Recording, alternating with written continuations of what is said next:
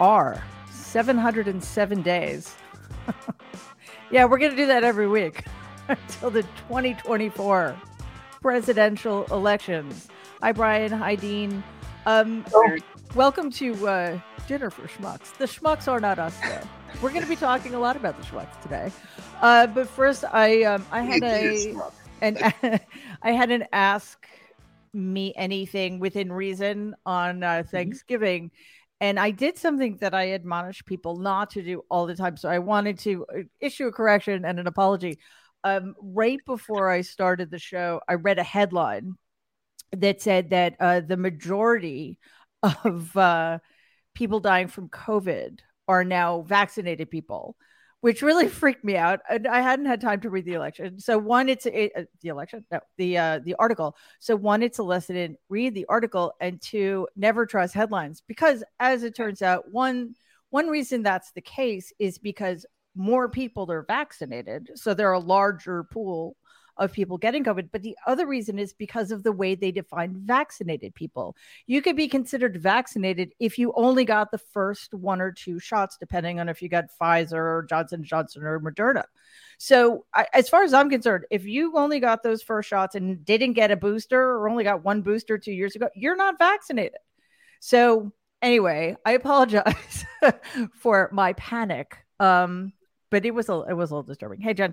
Uh, so today, um, I want to talk about, of course, hello, the fact that along with its racism and misogyny and anti-immigrant hatred and anti-Muslim hatred and you know, you know, you know the list, um, that uh, anti-Semitism is now undeniably, hi Danielle, undeniably, hi Waj, wow, they just they just keep coming in, um.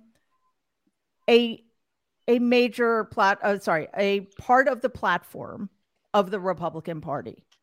I'm I don't I I don't want to hear, well, you know, one person pushed back or said that what's his name was a bad guy. I, there's no full-throated unified condemnation.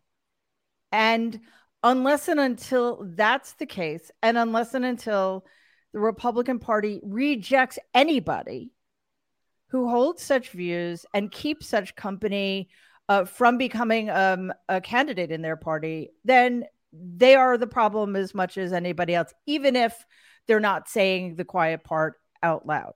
Okay, so we're going to get into that um, because I think it's in, it's well, obviously it's important, but it's a trend that is becoming increasingly alarming.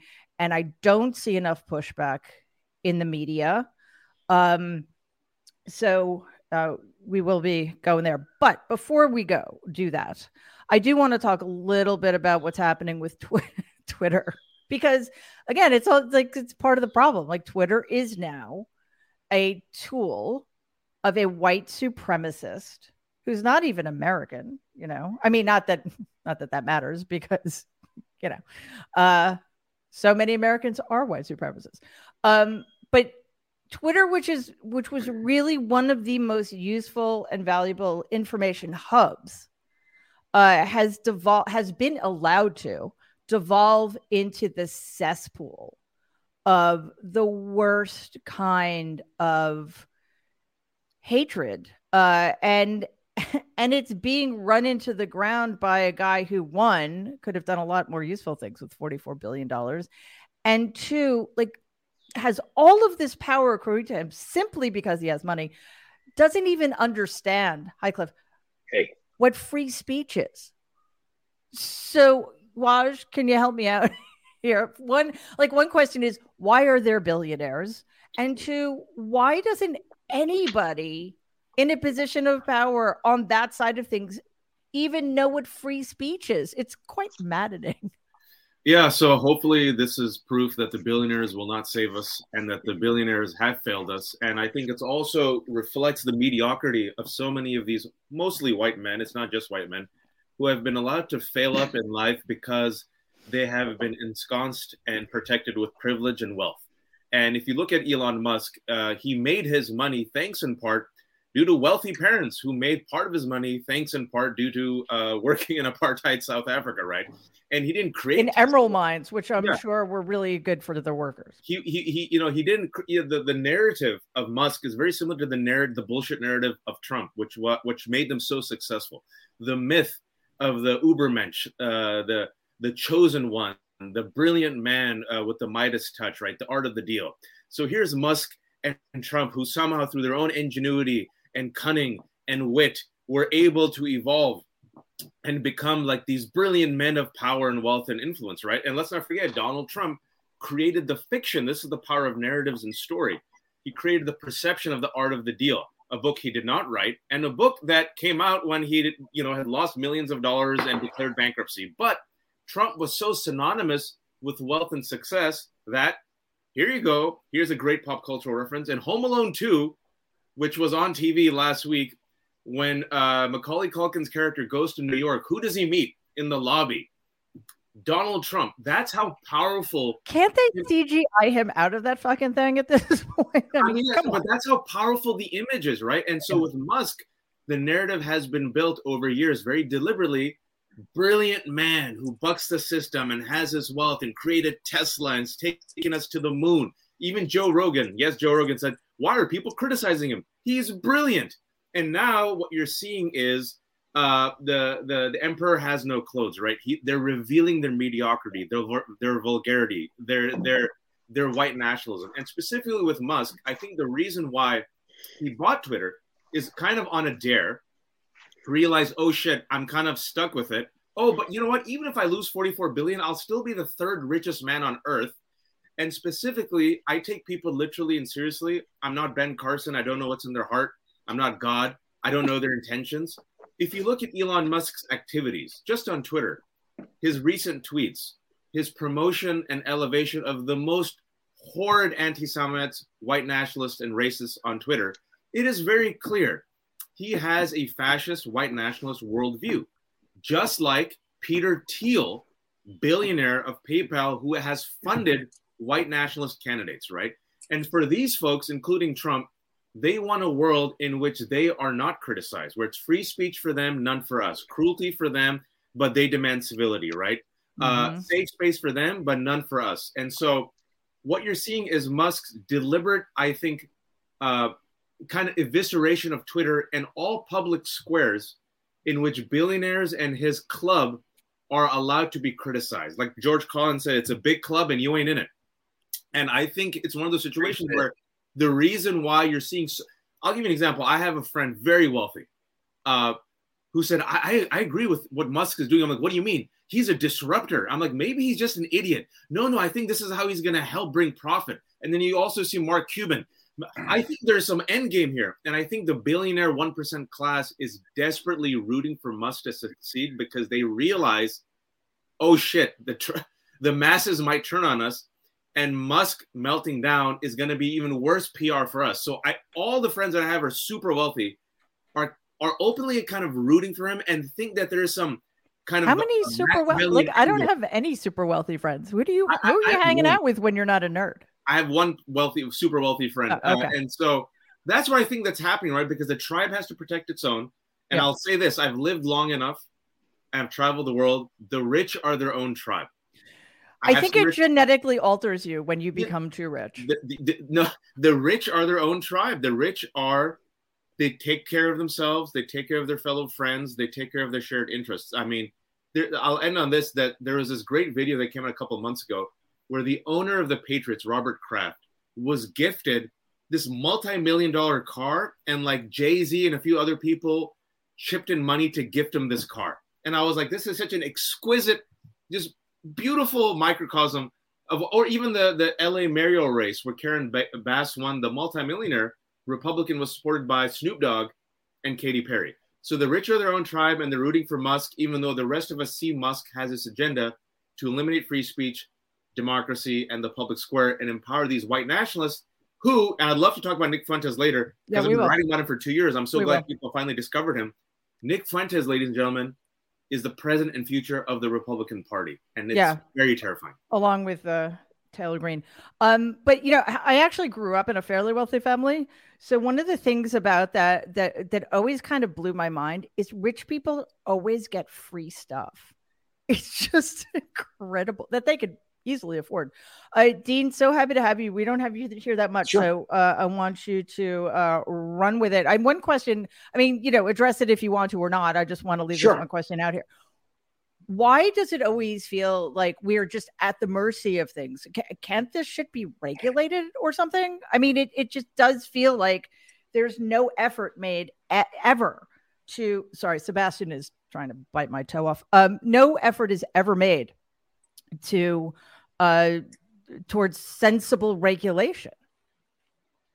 Well, that's a great point. First of all, Mary, you're my super rich friend. So if you're not super well, rich, you're, you're all I've got. You're the richest friend I have. At least your name. Sorry is, to disappoint. That's all I can tell. What?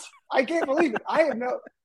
I used to be friendly with Tom Steyer. We're not friends. I can't text Tom Steyer. He would come on my show. All right, just for you, I'm going to try to get richer. Try to get richer. Try to become a billionaire. And the it was interesting though. Even when I had Tom Steyer on my show frequently, people thought I knew him. They're like, why don't you ask your friend Tom to start a brand new network or something? Like, he's not my friend. It's not like I text. He's a nice guy. So, look, getting back to Elon Musk, who is very interesting. Elon Musk really believes in free speech. Unless you criticize him, then you get fired. Or unless you're China, who he has, and there's been numerous articles about it, he has refused to criticize China. Right now, it's about free speech, but not a tweet about their crackdown on people who want to get out of the strict COVID. But Dean, regulation. It's not even free speech. No, no, but I'm just saying, of course not. Well, look, it is free. It's not First Amendment free speech. The idea of this, this Plato ideals of free speech, I guess you can make an oh, argument okay. for free speech. It's All not right. First Amendment. You can't cite the First Amendment. There's no government action. We get that. But the point is, why doesn't Elon Musk criticize China? Oh, because it's his second biggest market. He's Saudi Arabia places there. And he knows that if he criticizes China, it's not like America where we go like, well, you criticize the government, that's what we do. No, it's over. There's no more business deal. You lose that market. So Elon Musk is not about free speech. Let me just say this. And, and when I conclude at the end in about twenty-seven minutes, I'm going to come back to this very same point here. Elon Musk is no friend of the United States of America. I want people to understand that sincerely. I don't say it because he's a naturalized citizen or anything. I say that because he is not a friend of the United States of America. He's a friend of Elon Musk. He cares about Elon Musk. He was born in South Africa. He went to Canada. The Canadian dream didn't work out the way he wanted, I guess. He became a citizen there, then came to the U S and went to school here and was able to become a citizen here. We were his second choice at best. And I can assure you, as sure as you're watching this, he won't end up in the United States. He will go somewhere else. He's sort of like in Independence Day where the aliens came with the ships and sucked all the resources out and then moved to another place. Yeah, yeah, That's yeah. Elon Musk. He's an alien ship from Independence Day. Oh, you Day. mean like white never- people coming to America? Or, Maybe, you know. if you want to. So, look, I saw Mark Cuban kind of criticize Elon Musk. The, the wealthy have their own world. It's a world that we don't even see. Like, it's a parallel universe, to be honest. Every now and then we have glimmers into it. But they live in a different universe, and they cheer for each other. That That's true as well. I, I'm worried about Elon Musk in that he's bringing back the white supremacists and neo-Nazis who threatened to kill me. And so it's very personal what's going on with Elon Musk. These people were banned. Uh, twenty seventeen, eighteen, Twitter starts cracking down, but the Daily Stormer, which was named after Der Stürmer, which was Hitler's favorite paper, for those people following at home, his favorite paper. Well, Andrew Anglin and those guys fabricated tweets in my name saying I was involved in terrorism. They couldn't post it on Twitter, but they posted in the Daily Stormer and said, go confront Dean, and tweeted at the time the same thing. And then they were banned, not just because of me, because of other people they targeted. Well, they never committed a crime. I sued them. I won four point one million dollars. Oh, then you're because, the richest person I'm, I'm, person I know. Nazi money. I got so much. Dude, Nazi you're money loaded. The they have no money.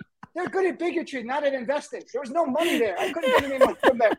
It's on paper. It was a, to make a point. It and was the, the principle of the thing. This, the most ridiculous thing on the side is friends called me up and thought I had money. And they go, can you lend me money? I go, well, it's Nazi money. Do you want Nazi money? They all said the same thing. Yes, I want Nazi money. It really says a lot about your friends when you win Nazi money. I didn't win any money. The point Dean is, Dean is a failure of all immigrant children. I just want to say that. All, all immigrant parents right now are just weeping.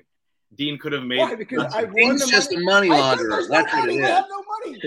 I, I wish I you had gotten the money, money, Dean, to spend against them. That would have been I fun. was going to do I pledged yeah, to I'm sure you would, organizations knowing you. that fight bigotry. I, I pledged yeah. to give yeah. the money organizations that fight bigotry, including the Dean Obeidallah Incorporated. No, the actual lot of corporate. But my point is, just to wrap up here, it, it is personal. It is not this kind of game for people like myself and all everyone who's from a marginalized or minority community. He's letting the people back on if they didn't commit a crime. Well, the neo-Nazis defame me. They cause emotional distress. But they never said online, go kill Dean. They never said, go harass Dean. They're not morons. They understand how it works. So they didn't commit crimes. So the Daily Stormer and Andrew Anglin will be back online. And they will play their games, they gin up their base, and then they will just tweet about you. And then their followers, as they know, will come and atta- attack you. And they'll say, that's not what we meant. And Elon Musk is going to let them back on, because for Elon Musk's business model, having neo-Nazis, white supremacists, Holocaust deniers, anti-Semites, anti-Muslim bigots, anti-L G B T Q, vile, despicable bigots online is a good business decision. And that's how bad he is. So again, Elon Musk is no friend of the United States of America, and I hope people understand that. Yeah, I that's mean, it. then thank you, Dean. I, I, business decision and or just a way for him to surround himself with people who uh, think uh, all evidence to the contrary that he's cool and funny. Um, Anyway, I you know I think it's both, uh, and it also does illustrate that he's in kind of an idiot when it comes to business, considering he's lost fifty of his top one hundred advertisers, and may well get kicked. The, the Twitter app may well get kicked off of Apple, which I don't think it's a sustainable model. Although apparently he's going to invent invent his own phone, which I'm not I'm not really sure. Now he can invent his own app too. His app, yeah, sure. I mean, that, that'll fly off the shelves. Hi, Sebastian. Um, so Danielle, you know, anything you want to say about this, but also I'm just, I'm curious, and, you know, we, we, we can all answer this at, at one point or another. Um, wh- one of the worst things is obviously it's, it's dangerous, but there is a real community that we all forged on Twitter. And that's, that's a great loss. And um, so, you know, if you want to address that, and also your, your, uh, and there's no judgment here. There's no right or wrong answer. I'm just curious how people feel about, you know, staying versus leaving.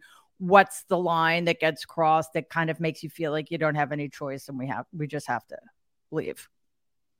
Yeah. So, I mean, a couple of things. One, you know, we continue to think that Elon Musk is failing. And I want to say that that yeah. is actually, that that is actually not the case. He is successful. He is mm-hmm. being successful in his desire to destroy the world's town square.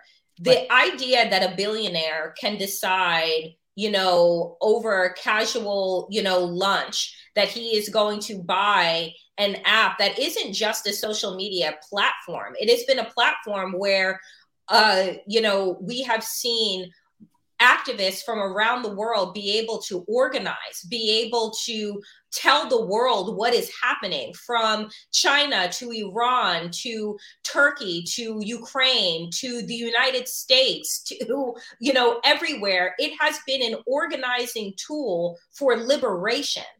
And so the idea that a one billionaire has the ability to squash that, Um, it has been a source for journalists, for, you know, for academics to be able to share their work, right, to share their analysis. This is, if the United States and if others had looked at Twitter, not just as a social media platform, but as the public utility that it is, and treated as such, Elon Musk would have never been in the position that he is in to be able to destroy it, right? And that is yep. the goal here. The goal is to destroy it. The goal is to decentralize information, to decentralize activation of democracy and liberation, so that the ultra wealthy can continue to control every aspect of our lives. So we need to just shift the narrative around him being an idiot and him not being successful, because he's doing what he intended to do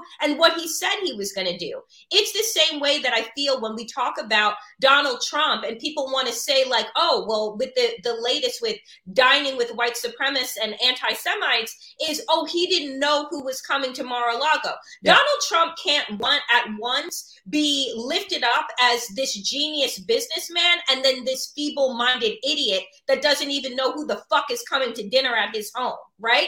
And like, and also on that point, again, just to remind everyone that there were thousands of documents that were not supposed to be at Mar-a-Lago that he stole from the White House to a place that he is allowing anybody to be able to walk in off the street as if Mar-a-Lago is akin to a fucking seven eleven, right? So again, right, we continue to look at these very wealthy, very able fucking white men, and the media wants to either turn them into idiots, right, who don't know what they're doing, as opposed to the actual villains that they are, that are destroying democracy, that are destroying free speech, that are creating platforms and avenues for white supremacy and the rise of hate that we are seeing in this country and around the world. And so I just yep. wish that we would stop having, you know, stop thinking of these people and even joking around about like their idiocy, because yes, they are. I mean, if you, the, the fragility of Elon Musk's masculinity in his post the other day with the gun and the empty Coke cans, as if this billionaire is living in a Motel six and like, this is what you're like posting up. You know, the idea that you you are so fragile and so weak that you need to make replicas of, of video game guns and then put them next to your real guns because that's what makes you a man. Um, you know, I, we can have those conversations, but they are doing what they have been lifted up and intended to do, which is to decentralize power, take power away from the people, and make sure that it is certified in the hands of the ultra wealthy who only look after themselves, right? And lastly, there's a reason why they're all on rocket ships to outer space. And it's because they know that this rock that we're all spinning around on is on its last leg because of the ways that they've been able to get wealthy, right? Mm-hmm.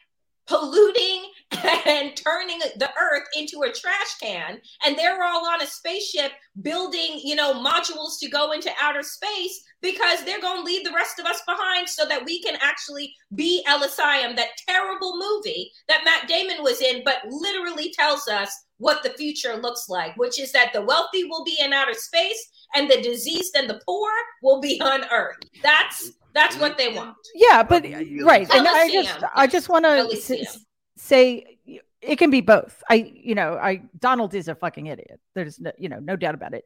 And he's also a loser, but as I've said, it's it's similar to Danielle what you're saying about Musk. He's a loser, but what consequences has he faced? None. Like he's just continued to fail up. Musk is an idiot. He's not a good, he didn't invent Tesla. He didn't invent Twitter. He just buys stuff because he's allowed to be so fucking rich. You know, part of the problem where, where he, he should, should have been ineligible from buying uh, Twitter because Twitter, like other social media, should have been regulated like other news sources are, but also because he should, he should pay taxes and he wouldn't have been able to afford it probably. Uh, so I agree that his, his, um, his goal, he's, he is definitely achieving one of his goals, but uh, I, you know, the business side of it, and granted he has money to burn, but he's burning other people's money too. And that's maybe where he uh, gets into trouble. Um, and I do, I do want to uh, shift gears, but I, you know, I just want to say last, and obviously anybody else who hasn't commented on Twitter can, but I do, uh, I do want to shift gears to the other important uh, topic, but you know, th- the thing about Twitter too is like I never considered it a news source. I considered it a news aggregator that that pointed me in directions I needed to go to be a very well-informed person, and that is a huge, huge loss. Um, and uh, the difference between Mar-a-Lago and seven eleven is seven eleven has better coffee. Winter is here, and for many of us, that means struggling to find the right temperature when we sleep. But I've recently found a way to stay at the perfect temperature all night long using silver-infused bed sheets by Miracle Brand that were inspired by NASA. Using silver-infused fabrics, Miracle Brand makes temperature-regulating bedding so you can always sleep in comfort. Since I started using Miracle Brand's self-cooling bed sheets, I stay comfortable every night, all night, thanks to Miracle Brand's thermoregulating sheets' unique self-cooling properties. They're perfect for everyone. Even better, they're self-cleaning, thanks to their infusion of natural silver that prevents ninety-nine point nine percent of bacterial growth. That means they stay cleaner and fresher three times longer than other sheets. Their design is much better for your skin, with fewer bacteria to clog your pores, and they're great for many of our skin issues. Miracle sheets are also luxuriously comfortable without the high price tag of other luxury brands. That makes Miracle sheets the perfect gift for your spouse, friends, or family. Who doesn't want to sleep better on luxurious feeling bed sheets? And since these come with three free towels, you get two gifts in one, just in time for the holidays. So sleep cleaner and more comfortably in luxury with Miracle brand sheets. And this really is the perfect time of year to give them a chance, because now that it's cold outside, we're turning our heat up, the air is drying out, and it makes it really difficult to regulate our temperature at night. And I have found Miracle brand sheets to be an excellent solution to that problem. So go to TryMiracle.com slash Mary to try it today, or gift it to someone special this holiday season. And we've got a special deal for our listeners. Save over forty percent and be sure to use my promo code MARY at checkout to save even more and get three free towels. And Miracle is so confident in its product, it's backed with a thirty-day money-back guarantee. So if you aren't one hundred percent satisfied, you'll get a full refund. Upgrade your sleep with Miracle Brand. Go to TryMiracle.com slash Mary and use the code MARY to claim your free three-piece towel set and save over forty percent. Again, that's TryMiracle.com slash Mary to treat yourself, a friend, or a loved one this holiday season. Thank you, Miracle Brand, for sponsoring this episode. You can also find the link in the show notes. Just on the on that Musk thing. Yeah. Um, there, and it was, you know, this, this language, and we use with Donald, when, whenever people are sort of saying, oh, this person's an idiot, they're stupid. What that is, is not an assessment. It's more of their fear speaking. It's more of a, well, if I call this, if I actually believe this person isn't intelligent, whatever that means, then I can believe they're not as much of a threat, mm-hmm. because they couldn't possibly have either calculated things out into the future, which somehow some people think that makes people more effective in getting what they want, if what they want is chaos, but they couldn't have calculated it, or they are so stupid that they don't realize whatever they won't, won't work. And, and it's just sort of, I find it so, um, unintelligent to even go in that direction, because obviously both Elon Musk and Donald Trump have been incredibly effective in getting what they want in life. Yep. And so this discourse around, is someone smart or not? Are they playing three-dimensional chess or not? Like, what the fuck? How many chess players are billionaires? How many chess players end up running, you know, Hitler wasn't a chess player. So I don't think that this disc, this, this, this way that we slice at things, we have to ask these Jen, questions. Sorry. I'm, I just, I want to speak to that because yeah. it's such an important point. It comes down to ascribing motives, and we always get the motive wrong. They only want what's best for them, no matter how it makes them look to other people they don't even fucking care about. Right.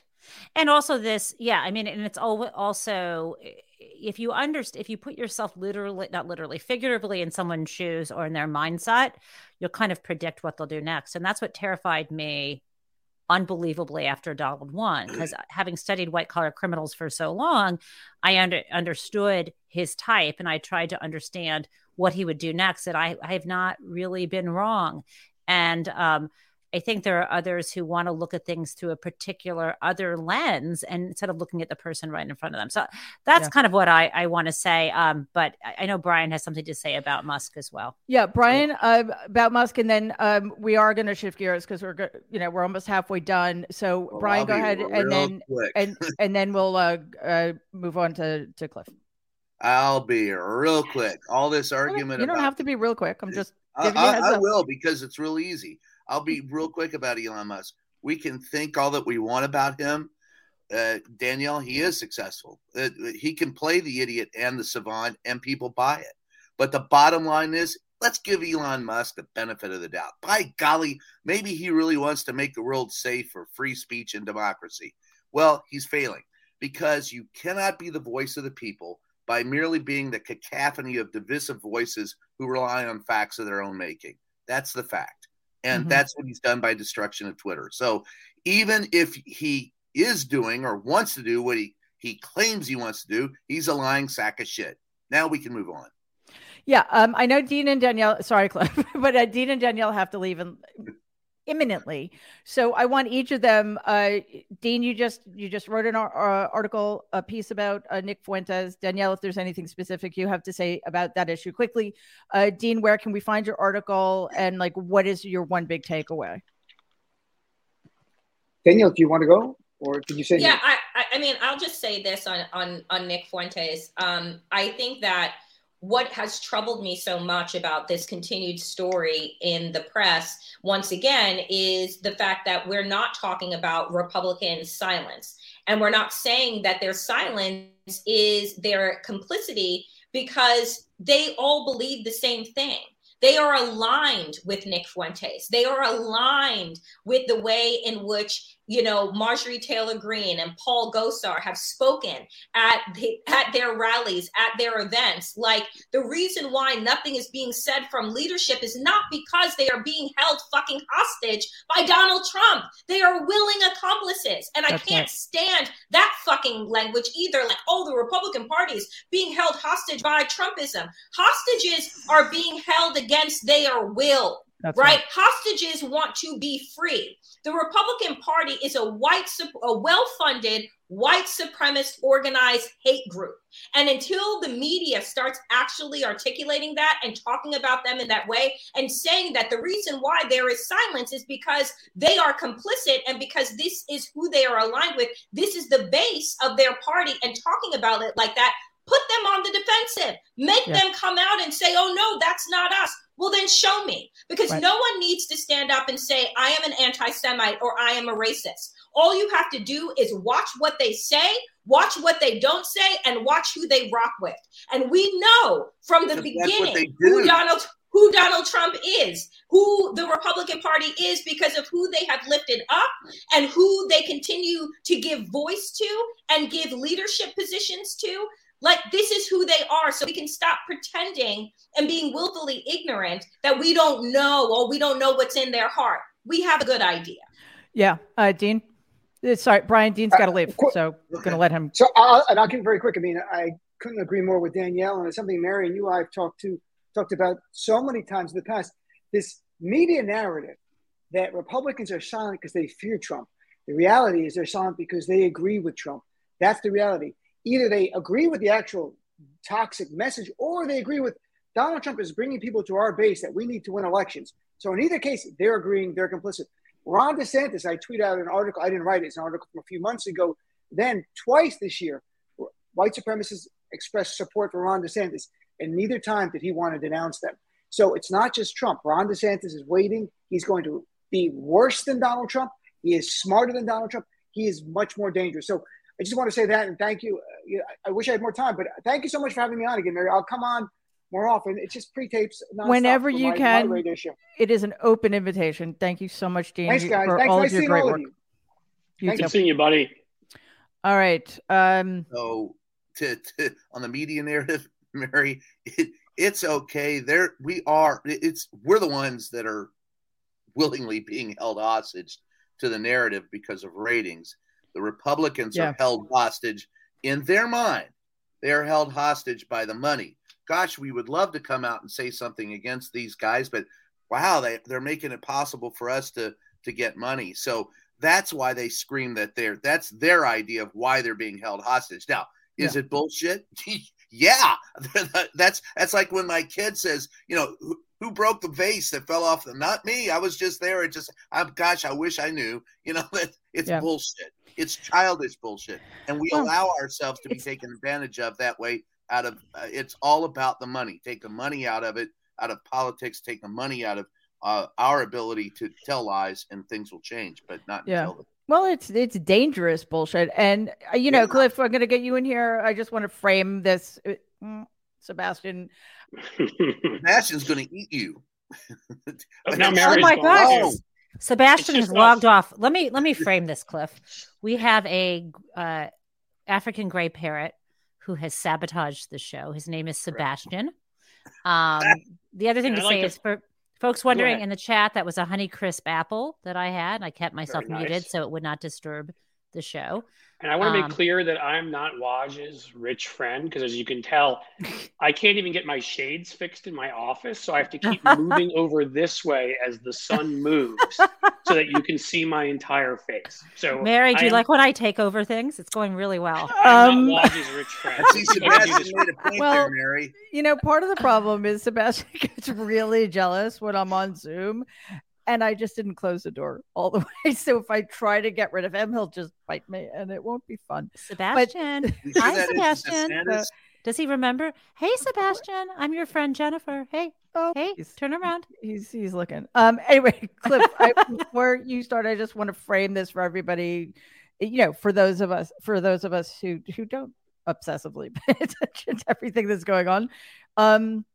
Donald, who is surrounded by uh, government-employed Secret Service agents who vet everything, yeah, uh, hosted on Thanksgiving of all days. I guess I guess the Taliban weren't available. Um, hosted notorious anti-Semite Kanye West, you know, the troubled black guy, right? As Donald refers to him, and uh, Nick Fuentes, who's somebody I really try not to think about because he's so repulsive on every, which at in twenty-three is yeah. quite quite an accomplishment, or twenty-four, whatever.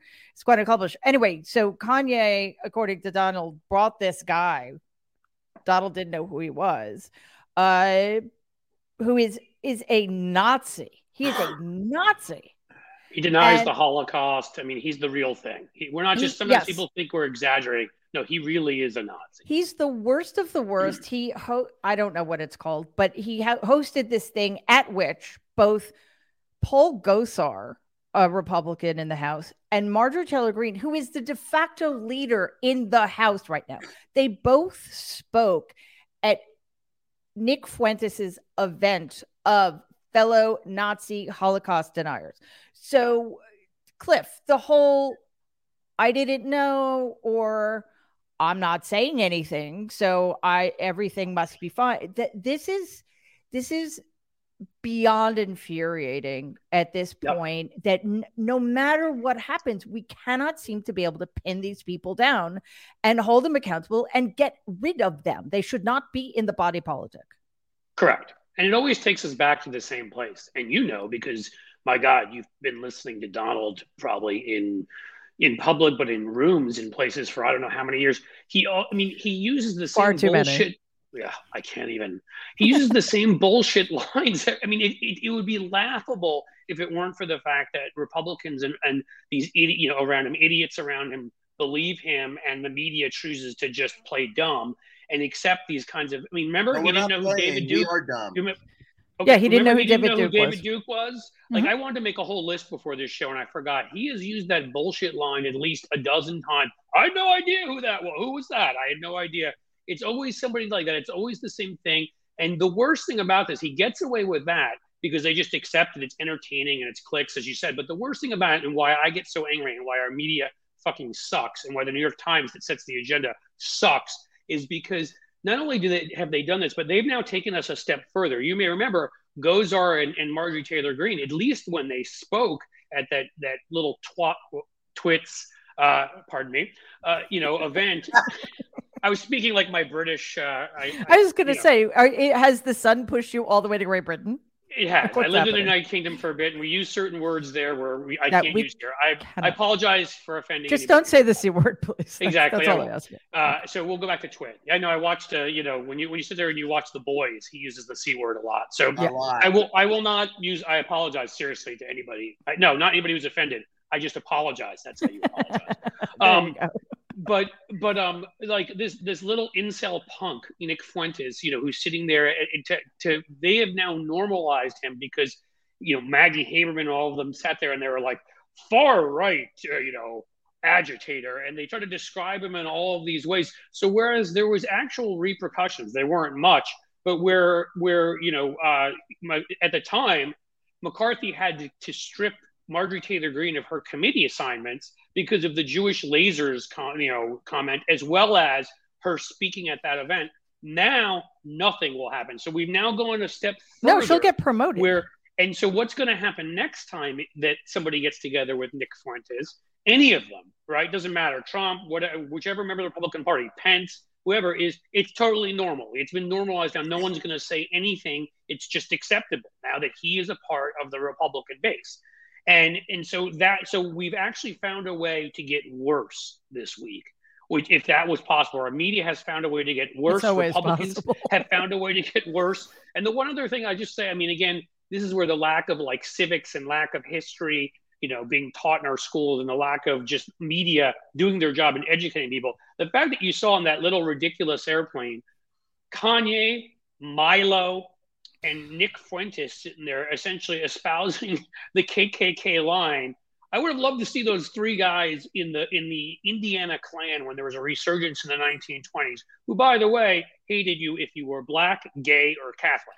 Right? I'm, like I'm actually thinking Nick Fuentes is, is secretly Jewish because, you know. I mean, he's probably like, at least a quarter Jewish because he's got to do the Hitler thing. Right? Nazis but like, kind of hate black people and uh, gay people as well as Jews. And But also, yeah, the, the resurgence of the Klan in the twenties was against Catholics. That's right. And Fuentes is right. Catholic. So like these guys, there's just no understanding that there should be stories in the media about the, the backgrounds of these guys and how the old right that they are now kissing up to, they're now trying to be a part of, would have just, they would have killed them is what they would have done. Oh, wait, I'm and, sorry. I'm forgetting about Stephen Miller. Stephen Miller fits right in. Oh, right. There's no, yeah, there's so that, they, they have also. their Jewish He Jewish should join Nazi. the three of them and go to a Klan rally why, and see how that goes over. Why are we falling for Nick Fuentes' obvious plea to be uh, just to get attention? Who's He's falling? twenty-four year uh, we, the media. That why are we falling for it? Why aren't we vetting it? He's a twenty-four-year-old with no experience, probably still lives in the basement of his mother's house, has a collection of old Playboy porn, and God knows what he does with his own socks. He's a, he may read your stories in Playboy from yeah, way back. I, I'm, yeah, maybe, yeah. I'm the excuse people give for buying I'm the magazine. All those but Brian, I mean, I hate to put it in these terms, but the leader of the Republican Party hosted this person, and we he's well, that, already announced news. his twenty twenty-four run. That's, that's like news. How do you ignore that? That's news. You cannot ignore it. How did he get the attention to come before Donald? That's the problem. Stephen Miller, probably. And how did he get the attention? Oh, I don't know. Like, that's well, it's our fault. I don't think Stephen we, Miller we needed to. No, we don't vet people in the press. We don't. Someone stands up. And they're put out as as, as because he a, hosted it. Wait, I'm sorry. No, they they they stand them out as an expert, and we fall for it. We don't vet them. Look, this kid should be running laps on a football team. He'd never make a football team, but he's younger than my youngest child. I have no respect for anybody who puts him forward. I have no respect for him, and I have no respect for a lack. He has a complete lack of experience on any issue. He is twenty-four years old. He can, he's an anti. Does he know any better? No. And I'm sorry, that sounds like the old man coming at you. But experience matters. Of course, and when it, we treat them as as as our own equals, that's our problem. But Brian, this is what they do. That that's that's how. That's what's what his name? Do. Ben Ben. No no no. Ben. What's his name? Ben Shapiro. Thank yeah. you. Ben Shapiro was another this young kid. They they get. Fine, you know, it's not, the media didn't create Ben Shapiro. Yes, they they definitely yes, elevated did. him. He they get funded.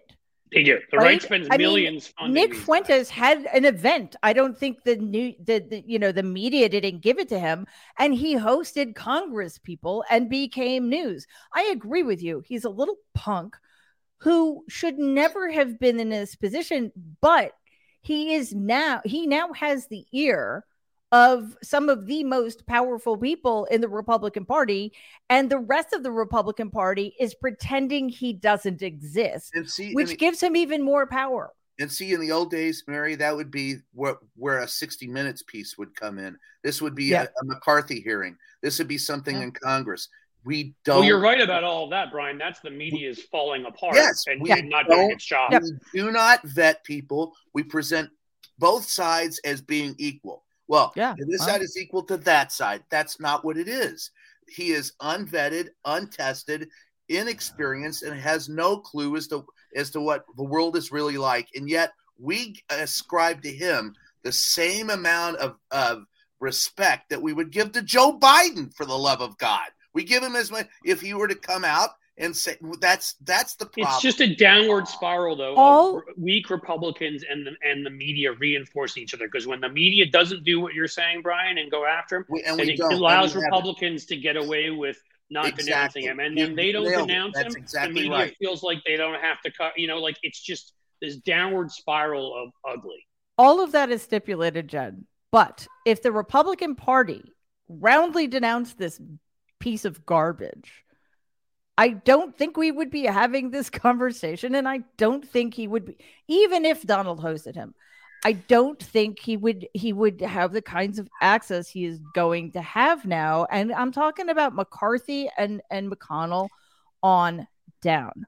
Yeah, I mean, I think we can synthesize um, this kind of conversation or debate by saying that renunciation could also put people like Fuentes in their place in terms of saying, look, Um, we're gonna we're gonna talk about this now, but keep in mind we're not gonna ha- always have an opportunity to denounce every twenty year old with sort of whackpot, uh, you know, wacko, anti-Semitic, racist ideas, and the press shouldn't be elevating them either. But since this person dined with the leader of the Republican Party, who's also announced is only Republican who's announced their candidacy so far, it's important to make note of this and to dig into who's funding this guy, follow mm-hmm. the dirty money and all this stuff. But to, to sort of, you can both speak about it and also, you know, you know, kind of condemn Donald for the company he keeps, you know, and, and yeah. that, you know, there's, I think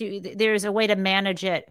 And I don't think ignoring things makes it, makes it better. And I will just say, you know, as a Jewish person, one of the, the, the biggest frustrations and, and, and so much of this is we're, we have always, um, as Jewish Americans, been cautious. And I'm speaking generally, but I think this would resonate with you, Cliff, as well, which is on the one hand, um, we kind of don't want to draw attention to ourselves or complain about anti-Semitism because there's often the, you know, the, um, the pushback, the backlash of, oh, Um, you're complaining and now you canceled us even before we used cancel. Now you're now you're using all of your power to condemn us. And all we did was raise questions about how powerful you are. So see, you right. know, so, so we don't like to get in the catch twenty-two of that. And we also are quite aware, um, not all Jews are white, but for white Jews, we're also aware of our privilege.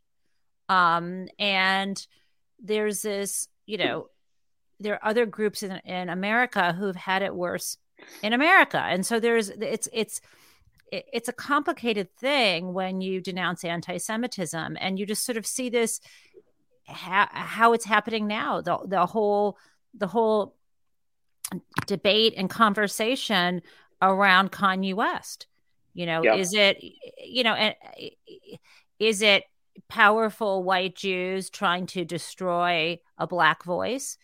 Um, And what complicates, and I'm saying, well, no, that's not it. We're denouncing this, this, this call to violence and so on. And yet at the same time, you know, Kanye has said incredibly racist things before, and there wasn't a backlash because of white power. And so, you know, it's hard to own a lot of different identities at once. And while we struggle with this, sometimes we stay silent. And so I just want to, you know, point out that, that it's, that it's difficult being a minority who has been persecuted before, but also in a, a fairly stable place in America. Um, anyways, I, I don't know if that any of that you know, makes I, sense. I think that's really important. I'll just say quickly, Jen. I mean, and, and I'm someone who grew up in, you know, not with a religious background at all, and uh, you know, even a little bit of a mixed family. So we had traditions, we had Christmas, we had stuff like that. But the thing is, I still was always taught the lessons, you know, from my family. You know, and I'm sure you heard these things too. And I think you started saying them, which is, you know, don't stick your head up out there.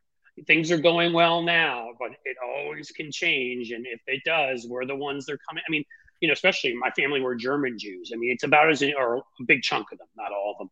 It's about as ingrained in you as it can be. That, that, which is why I never understood, you know, Jews who could get behind Donald Trump, get behind any kind of instability.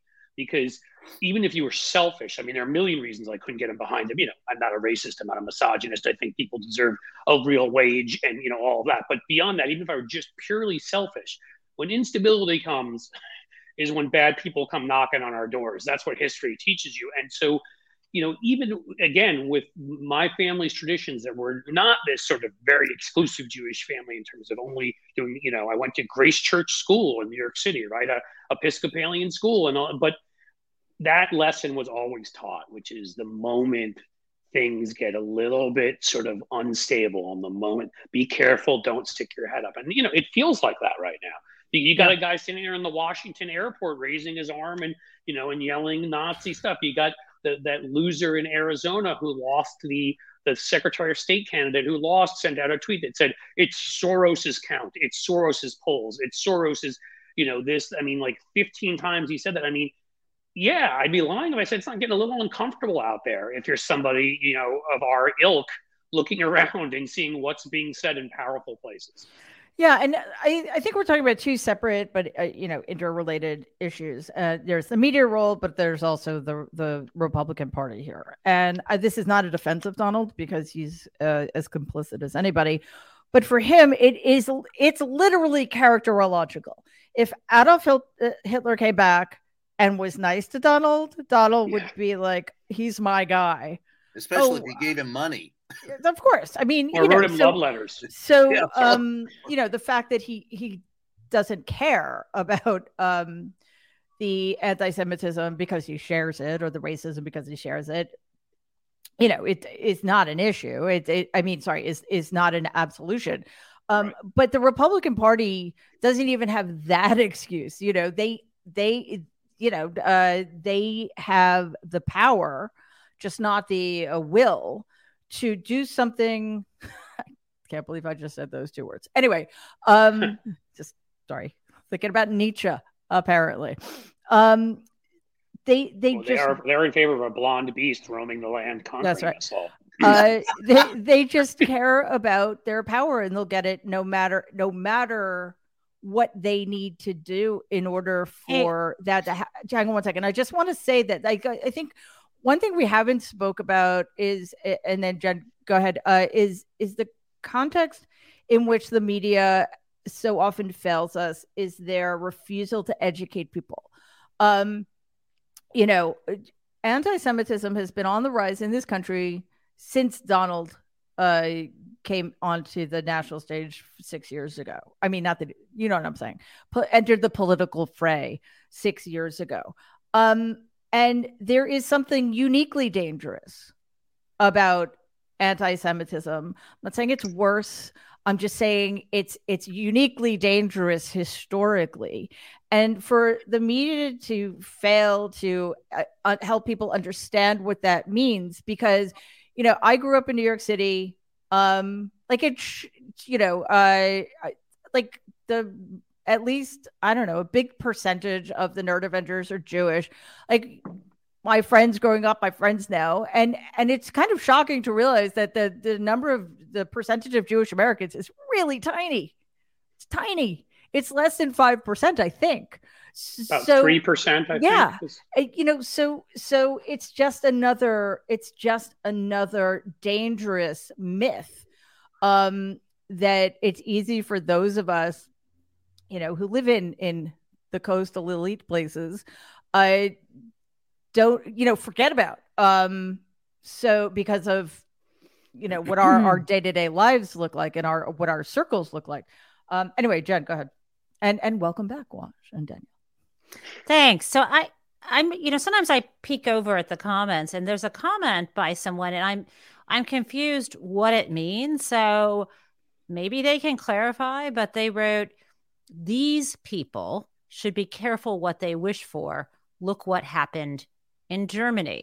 So I don't know if that could mean these people like me and Cliff as Jews, or maybe it means these people, the Republicans, should be careful what they wish for. But either way, I actually don't think they give a fuck.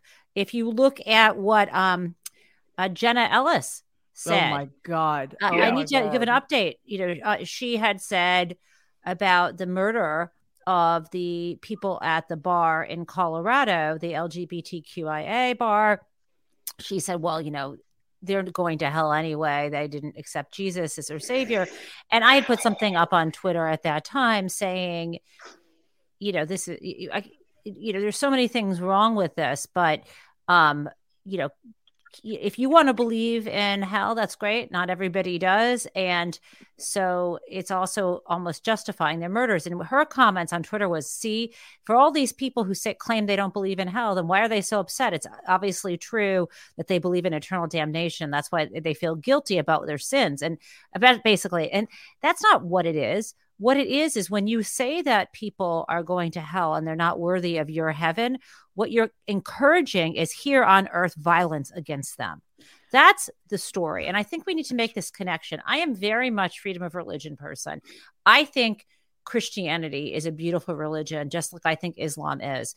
And when I look at the texts of these religions, I mean, I think the Sermon on the Mount, when I first got to read it as a, as a, uh, text, not as a religious text. I'm impressed with this socialist, long-haired, you know, dude from the Middle East. With Sounds darker like skin and darker eyes. Right. And, yeah. yeah. I mean, it's really cool. So that, I mean, those texts are interesting, and there's there's messed up stuff in all these these different texts, but people should be free from their atheism. Athe- is that right? Atheism, that's great too. I, I'm very much a believer in celebrating the different ways people live their human experience and the mysteries and and and sort of terror of what mortality is, right? I, I'm I I don't have the answers, but I don't happen to subscribe in those ideas, and it's not about those ideas. You know, for adults who are old enough to use common sense and reasoning, it's about controlling people here on Earth and justifying violence. And oh, so anyway, it's, it's what? Jen, so I'm curious if people in the chats have a response to whether that was. Um, I don't know what they say. Yeah. I don't know what that meant. Anyway, uh, the, the real quick, the, what the what you miss about the evangelicals, and they're the ones you have to worry about as far as Christians go. They don't give a shit about you. They don't give a shit about your religion. They don't give a shit about what you think. Their idea of freedom of religion is for them to be free to proselytize for their faith against you. And by the way, in the White House, when it, Trump was in the White House, and they were there talking about making Jerusalem the capital of of Israel, it's all about bringing about Armageddon. Right. They well, they want Jen and I back in Israel. The end of the world. The rapture can come. You're going to go to hell, and they're going to heaven to their enlightenment. So nothing you say is ever going to impress them because, or make a difference to them because they just I, don't. I'd just like to point out quickly that when they do go up and I'm left here, I'm taking all of their valuable stuff. Absolutely. So. Uh, hang on one second. I just want to say that, first of all, um, like if I tell somebody to go to hell, it means nothing. It means I'm mad at them, but it does. I don't believe in hell. So if somebody actually believes in hell and they tell you you're going to hell, that's actually go to Mar-a-Lago. Thing to well, that I wouldn't wish that on anybody except the people who go there. Um, but you know, a, a large part of the problem here is that a certain brand of Christianity has infiltrated our government to a dangerous degree that. Two of the um, most important issues uh, we're looking at now. Well, I can't think of the second one. Um, so just one of them, abortion rights. Uh, people who are against abortion rights um, only have a religious argument. And that is uh, having a huge impact on uh, the way laws are made. And that's not how it's supposed to be. Danielle? Yeah, so Jen said that I miss, that I, I missed some crossover stuff. So I just I, I want to say I want to say uh, just a couple of things. Um, anti-blackness, anti-Semitism, uh, anti-trans, anti-gay. All of it is a Venn diagram of hate. Yep. All of these people are cut from the same cloth. So when they try to create, when they try and create. Um, this crabs in a barrel dynamic, that this, this oppression Olympics, right?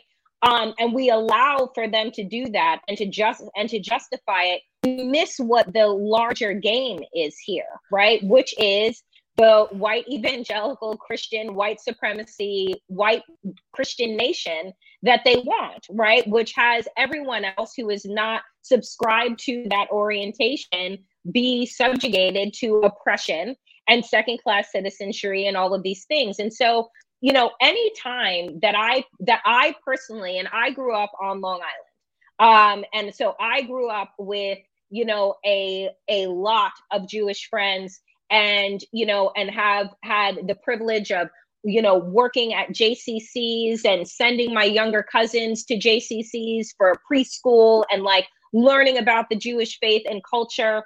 And, you know, and like Jen, I, I am not a person that subscribes to any organized religion, but I absolutely love, you know, the, the text that hasn't been bastardized um, from various religions, right?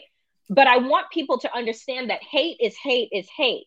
Whenever we see an uptick in anti-Semitism and an, uh, an uptick in anti-Blackness and an uptick, it is all happening for these same marginalized groups that have always been demonized. And so yeah. I just, what I love is that whenever we see it on in one place, that we would always elevate the reality that it is con- that it is connected, that this is the Venn diagram, that this actually Um, that that this actually isn't about these individualized groups. It's about oppression as a whole and mm. what evangelicals have wanted, right? Yeah. Which is the return to slavery, the demonization of Jewish people, the erasure of queer people, you know, the demonization of Muslims, like, you know, and to create that that world of fear and hate. So I just, I want us to be able to recognize like the game that is being played and who the pawns really are. Yeah, and uh, Jen and I talked about this. You go to hell. That's all it is. They, slavery, they don't care about. All they care about, they're a death cult. They believe that at the end of the day, they are going to survive, and they're going to bring about the apocalypse or the or Armageddon any way they can, because they believe they are the chosen people. They're going to heaven, and the rest yeah. of it. Well, Brian, it's not. Just, you can't hang on a second. It. Hang it's on a second. The, oh, sorry. No, no, it's okay. I just want to say, first of all, I, I don't give a shit what they believe. They don't care I, what we believe. They don't. I don't, either, I don't but care. I'm just I care about how them. dangerous and impa- how dangerous they are because of how empowered they've That's become true. by one of our two major political parties. Um, uh, Waj, I want you to weigh in on this issue. Uh, I just I went really quickly. I just want to say that Jen and I uh, spoke offline about. Uh, It's a similar issue to what uh, Danielle just laid out, and it's it's that it's this. Um, if you are a, a person with any basic human decency, you should care as much about the rise in anti-Semitism, the the, the perpetual racism, Uh, the misogyny, the homophobia, the anti-Muslim hatred, the anti-immigrant hatred, et cetera, et cetera, et cetera, as much as you would if you belong to one of those groups. It, yes, I am not Jewish. I do not have a personal uh, experience. Uh, you know, my family wasn't slaughtered in the Holocaust, which Nick Fuentes, you piece of shit, uh, absolutely happened and killed millions of people. Um, but... And even if it weren't the case that most of my friends are Jewish, I should care as much about people being targeted by their identities, whether they're cultural or genetic or chosen, than I would if I or my daughter belonged to one of those groups. That's what allyship should be about. Sorry, I'm just like so angry again. Ugh, Waj. Help me out. Well, you're not. Wow, you're like you're gonna make me less angry. uh, as, as your friendly neighborhood Muslim and and the practicing uh, religious person of the Nerd Avengers, the one who will be saved and go to uh, heaven, uh, as I tolerate all you godless heathens. Uh, yeah, you're I'm not a gonna, practicing Jew. Stop. You're not going to throw a rope. Oh yeah, sorry, Jen. Is, so Jen yeah, yeah me, I mean, oi. Jen and I look down upon you, uh, but don't judge you.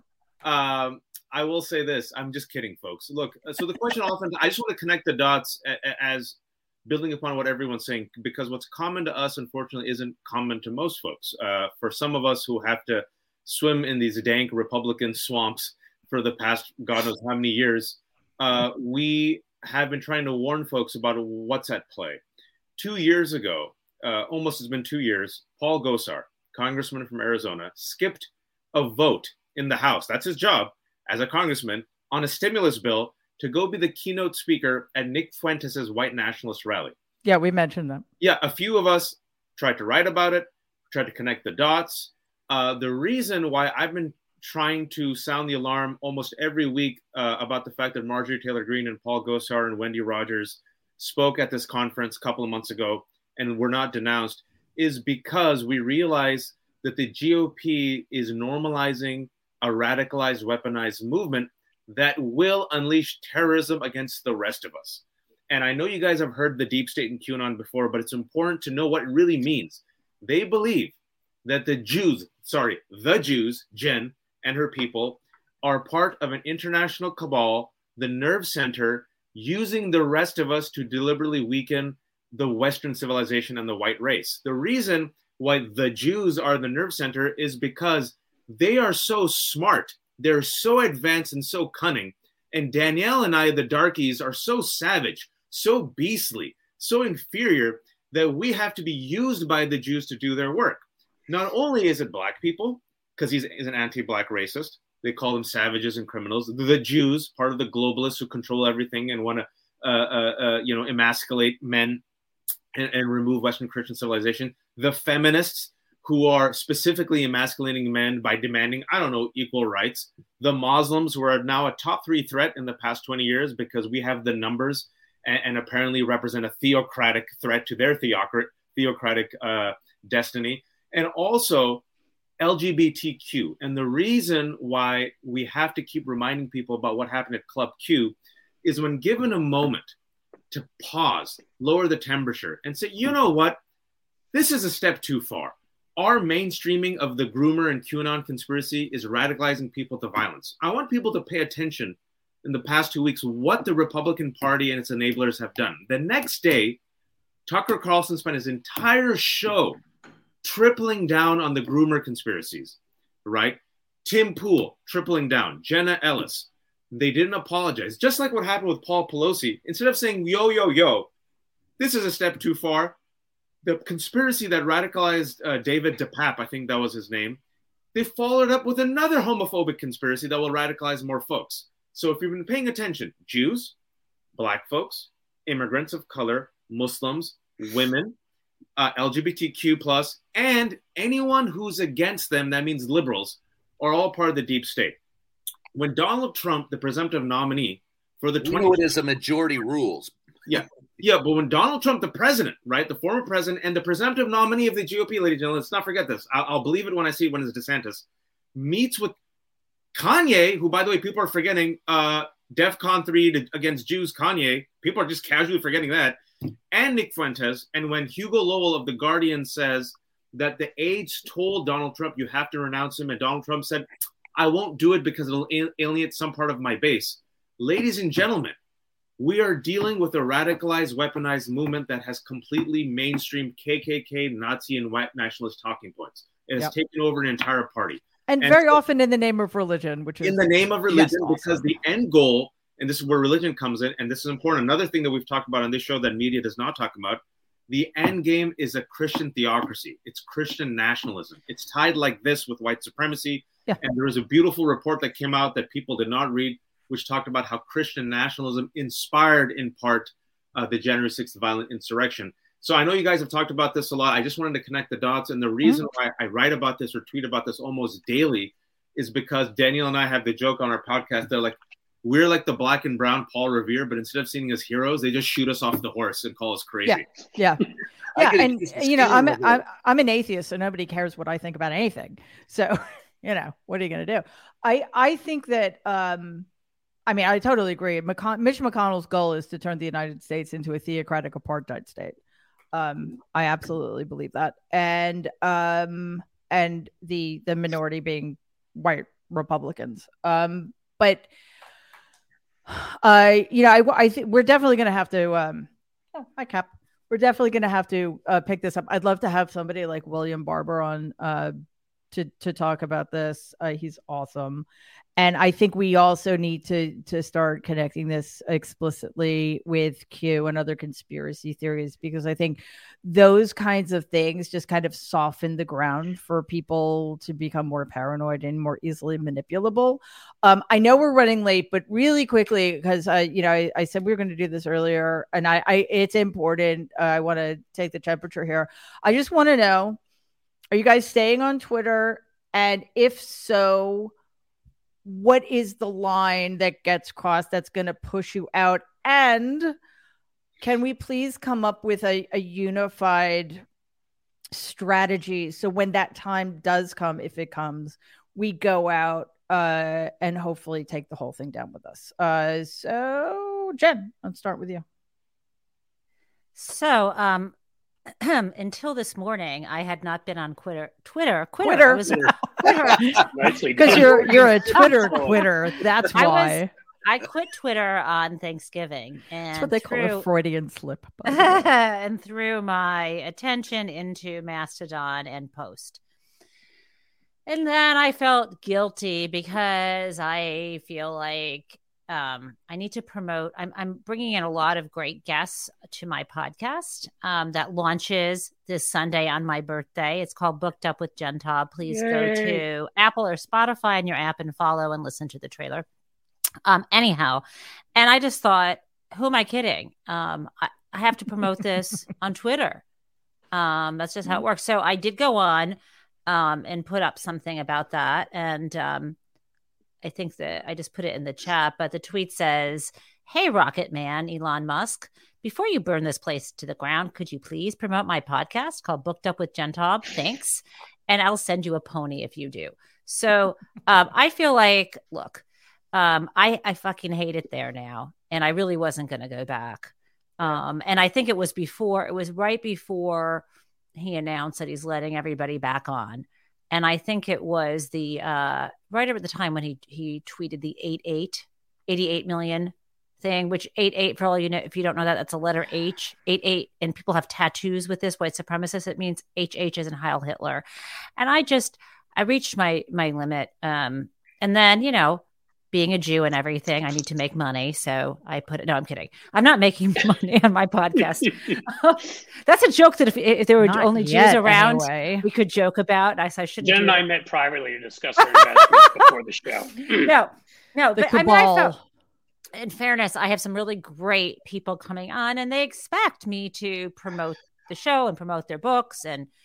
Um, anywho, and the, and, uh, the pony joke has to do, I, you know, when he asked the flight attendant for sexual favor and offered her a pony. So I thought that'd be funny. Um, anyhow, you know, although it could be taken the wrong way, but the, but, anyway. but the, but the answer to this is, I don't know, Mary, I'm hoping that Elon, um, gets sick of this and quits. Um, that's my hope. Okay. Um, I just really quickly want to say that part of what I was thinking is that if and when the time comes, we all just send out this exact same tweet that is something that mocks Elon Musk, and then we just go dark. Yeah. Uh, Brian?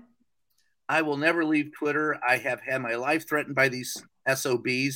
I've been jailed to keep my, my uh, press pass. I'm not giving a fucking inch to these mothers. Sorry. Yep. I will yep. never, ever, ever. And as far as I'm concerned, Elon Musk is a twit. He is the chief twit. And I will be there to torture him as I tortured Donald Trump. So by God, uh, you know, I, and I understand everybody who wants to leave, but as quick as I can, and I, and I feel it and I understand it. I'll be the guy that'll sit there with the sword and, and slit throats until the very end. Then you can come drag my dead dull carcass out and burn me in effigy or whatever you want, but I'm not, I'm not going to go. And I, and I, uh, I'll bring the snacks for that party. Yeah, that's it. And I, and I just encourage everyone to stay and slit throats with me. It'll be a lot of fun. Okay. Danielle. So I had gone back and forth. Um, I don't spend a ton of time on Twitter anymore. Um, I used to spend hours and hours a day on Twitter, uh, as many of us did. Um, and I don't do that. I, I go on, I say the hot shit that I'm thinking that day, and then I kind of, and then I leave. Um, and then I go into the D Ms to talk to all of you and see what you're thinking and doing. And then like, I go about, you know, the rest of my day. So I um, feel Brian on this, which is like, I'm not going to allow anybody to push me off of the of the platform. So if it implodes, it implodes, right? Um, I'm going to use it for what I use it for, which is to gather information, which is to connect with like-minded people, which is to to promote, you know, the seventy-five shows I host. Like that's what I, you know, that's what I use it for. And I think that if you can, you know, for as long as you can quiet out the noise and, you know, continue to use it as a tool, then like there's no reason to leave. Elon Musk is going to, he, Elon Musk exists in every fucking space. Yeah. Right? Like these yep. people exist everywhere. So unless mm-hmm. you're just going to decide to live on a commune somewhere until they come there to torch that, like, I don't know, you know, who we're running from and where we're running to. But yep. the reality is, is that, you know, we need to use it for what we go there to use it for and shut it off for what it is not useful for. Amen. Yep. Love you, Danielle. Great. uh, I was a fat kid growing up in the eighties, and I was forced to wear husky pants. And if anyone knows that, that knows it's daily torture, right? Uh, so I was like, it's World War Three every day. Wait, plug um, your book. Plug your book. And so, and so, it's plug your book. People, it said, yeah, you can read about my book, and, and also go and hear about it in uh, on December nineteenth on our sold out show in L A with Mary and myself and Jen and a super friend. You could probably get a couple of tickets, scalp them. Uh, it's sold out though, uh, but. I, I say this because I made a vow at the age of, I think, twenty-one, that I would never be intimidated by anyone. Mm. And I've stuck to that vow. And the way I respond, and everyone's different. I agree with Brian. Everyone has to do their own temperature check. But I have really tough skin. Uh, and uh, I refuse to bend the knee to bullies. And I oftentimes find that bullies are the most insecure, terrified people on earth. Amen. And instead of acting like Daffy Duck, I try to act like Bugs Bunny. Because Yosemite Sam always went after Bugs Bunny, who was minding his own business.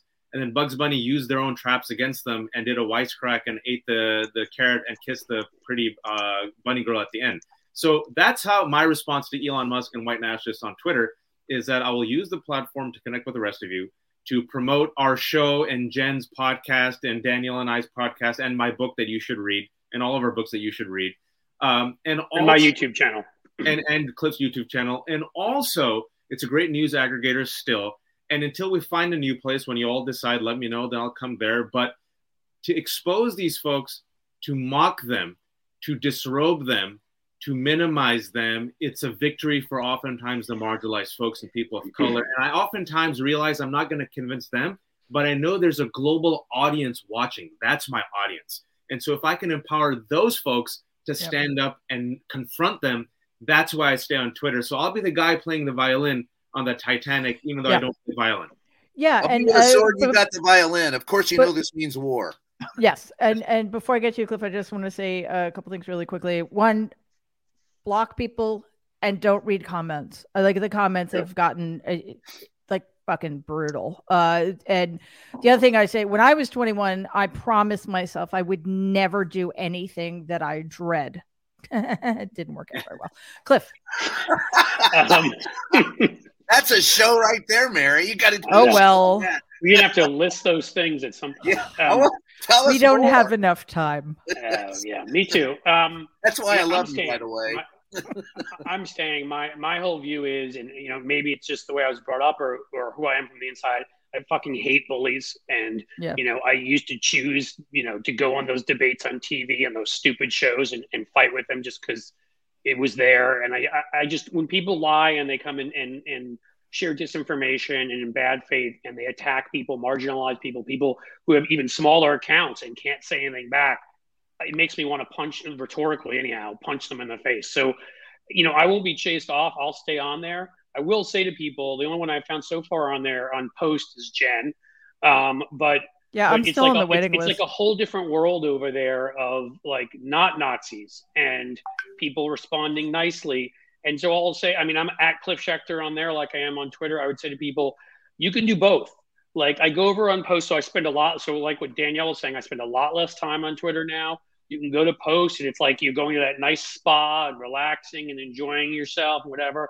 And like then I'm like, now I'm going to go play that fucking football game in the mud, in the rain. You know, and all of that. And I jump in there and I punch as many Nazis rhetorically in the face as I can. Yeah. So, you know, that, that as, as, as to finish up, I'll say what Waj was saying. Like, I'll, I'll also be playing. I'll, I'll be the band sitting on, you know, as the iceberg has hit.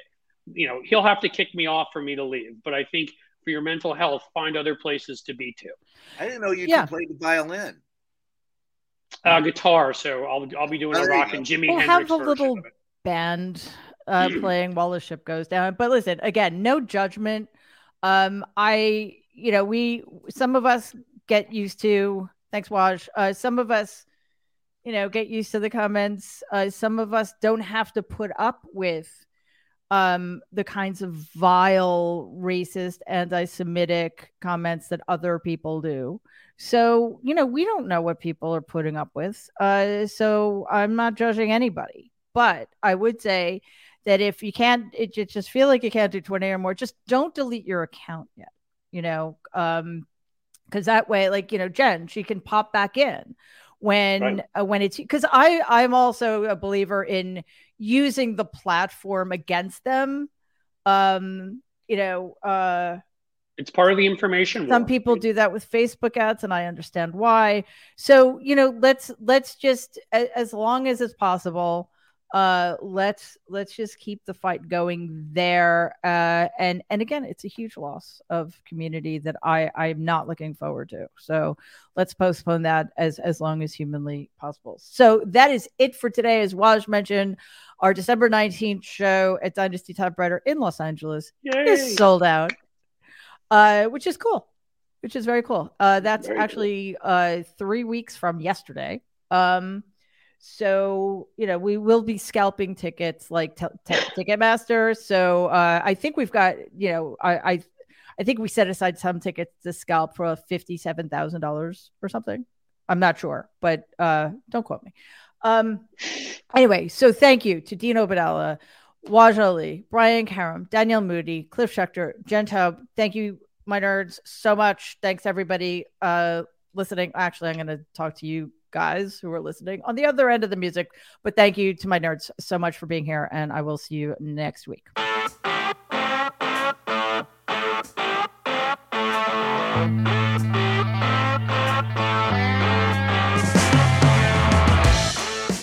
almost got rid of you sooner than I was supposed to. Sorry about that. Anyway, I thought that was a great show. I thought it was worth worth spending a little extra time.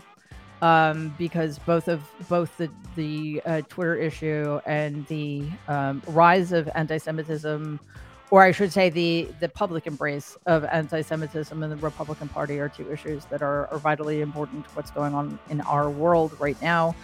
Uh, so thanks to to the Nerd Avengers. Thank you to all of you. Uh, thank you also to everybody who bought a ticket to the show. I'm so excited. And uh, for that, and, and grateful uh, to you for coming out uh, to support us out there, hoping again that it's going to be the first of many, many live shows. Uh, so we'll we'll keep you posted on when we start adding other uh, cities and towns. Um, I let's see, we've got our Tuesday show coming up. Uh, that's at seven p.m. Eastern, four p.m. Pacific on youtube.com slash Politicon. My guest this week is Asha Rangapa. I'm, I've been wanting to talk to Asha for a long time, so I'm really excited about that, her work. And also she's got a new Substack called the Freedom Academy, which I highly recommend that you check out. Uh, that... Um, And then, of course, obviously next Tuesday, we'll be back here with the Nerd Avengers. That's twelve p.m. Eastern, nine a.m. Pacific. Also at youtube.com slash Politicon. And while you're on Politicon's YouTube page, please subscribe to Politicon. Um, it doesn't cost anything.